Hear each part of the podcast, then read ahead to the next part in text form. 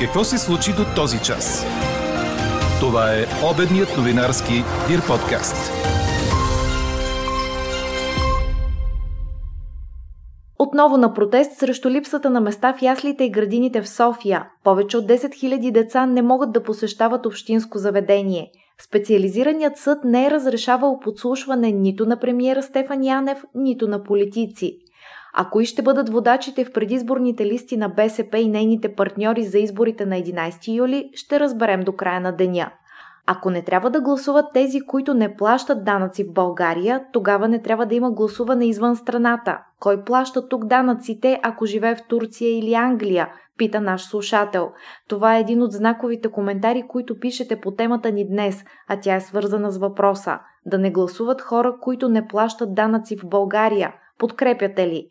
Повече очаквайте в края на подкаста. Говори Дирбеге.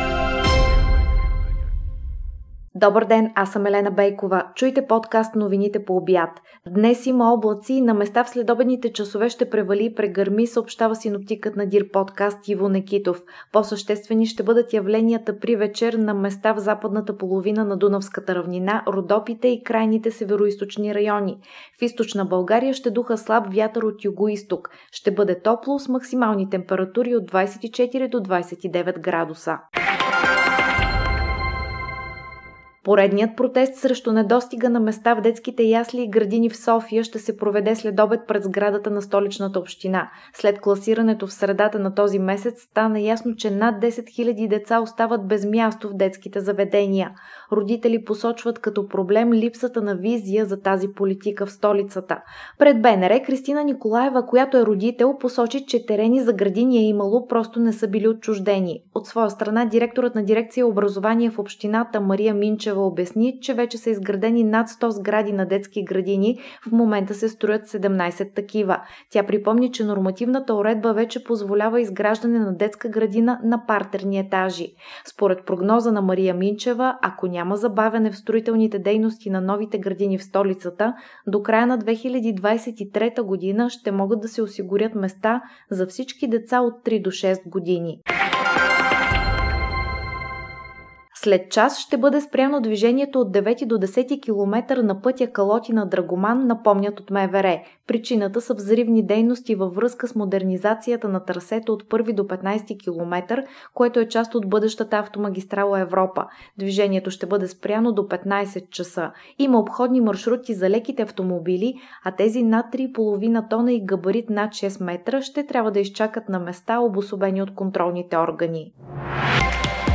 Какво още очакваме да се случи днес?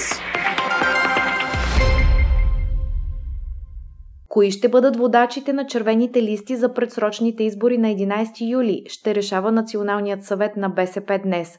Пленумът трябва да избере и нов състав на изпълнителното бюро, което подаде оставка, след като БСП остана трета политическа сила, припомня 24 часа. Не е ясно кои места ще даде лидерът Корнелия Нинова на новите си партньори в широката лява коалиция – АБВ, формацията на Георги Кадиев и професор Минчо Христов. Специализираният наказателен съд не е давал разрешение за използване на СРС спрямо настоящия премиер Стефан Янев, нито спрямо лица от политически формации, споменати в медиите. Това съобщиха от съда след извършена вътрешна проверка по повод, цитирам, отправени внушения в публичното пространство, че институцията е издавала разрешения за прилагане на специални разузнавателни средства спрямо политически ангажирани фигури. От съда посочват, че до момента ежегодните проверки от Националното бюро за контрол на специалните разузнавателни средства не са констатирали нарушения в разрешенията за прилагане на СРС. Преди седмица съпредседателят на Демократична България Атанас Атанасов заяви, че 32 политически фигури са били незаконно подслушвани от началото на 2021, включително и в периода на предизборната кампания преди изборите на 4 април. По-късно вътрешният министр Бойко Рашков потвърди, че е получил информация за такива подслушвания. Прокуратурата се самосезира по случая, както и Бюрото за контрол на разузнавателните средства, които ще извършат проверка в ДАНС, ГДБОБ и други структури на МВР за неправомерно прилагане на СРС-та.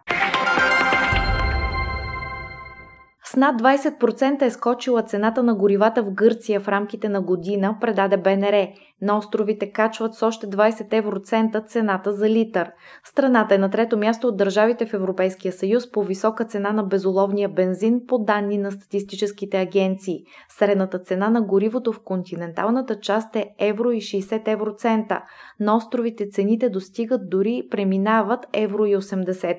И през този туристически сезон на островите цената на горивата ще е поне с 20 евроцента по-висока, защото се калкулира и транспортът, заявиха собственици на бензиностанции. Според публикувани статистики в гръцките медии, от всички европейски страни България е с най-ниска средна цена на безоловното гориво.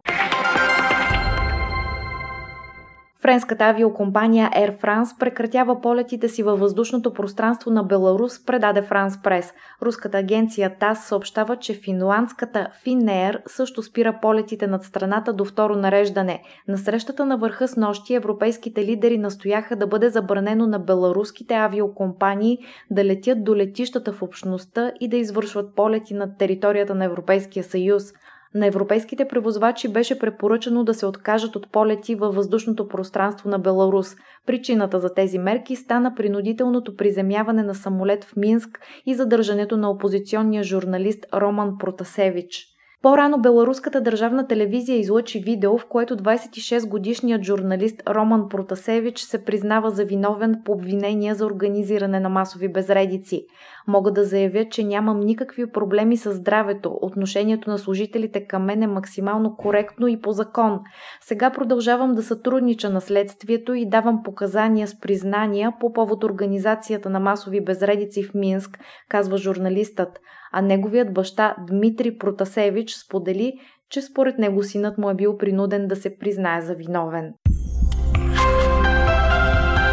Четете още в Дирбеге! Една победа и две загуби записаха българите в първия ден на квалификациите на Ролан Гарос, предаде Корнер – Общо пет тенесисти от нашата страна участват в тях, а за място в основната схема трябва да се преминат три кръга от пресявките.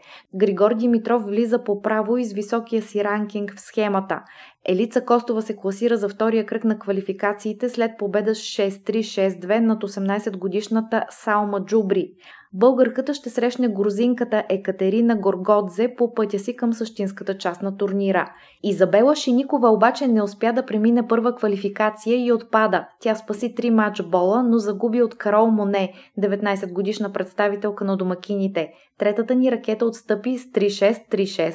Димитър Кузманов се бори до след полунощ българско време в понеделник срещу вторник, но загуби в три сета от световния номер 124 Уго Делиен 6-3-2-6-1-6. За втората ни ракета това бе дебютно участие изобщо в турнир от шлема. Днес очакваме мачовете на Цветана Пиронкова срещу американката Каролин Доухайт и Виктория Томова, която среща рускинята Наталия Вихлянцева. Чухте обедния новинарски Дир подкаст. Подробно по темите в подкаста четете в Дирбеге. Какво ни впечатли преди малко?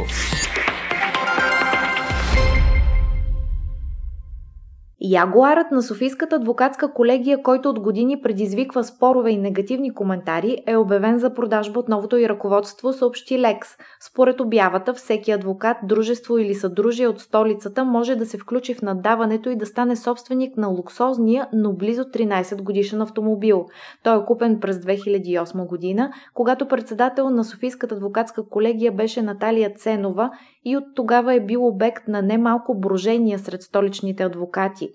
Освен, че според информация от тогава лизинговият договор за него е бил за около 150 000 лева, Софийската адвокатура плати за специален регистрационен номер САК 01 САС.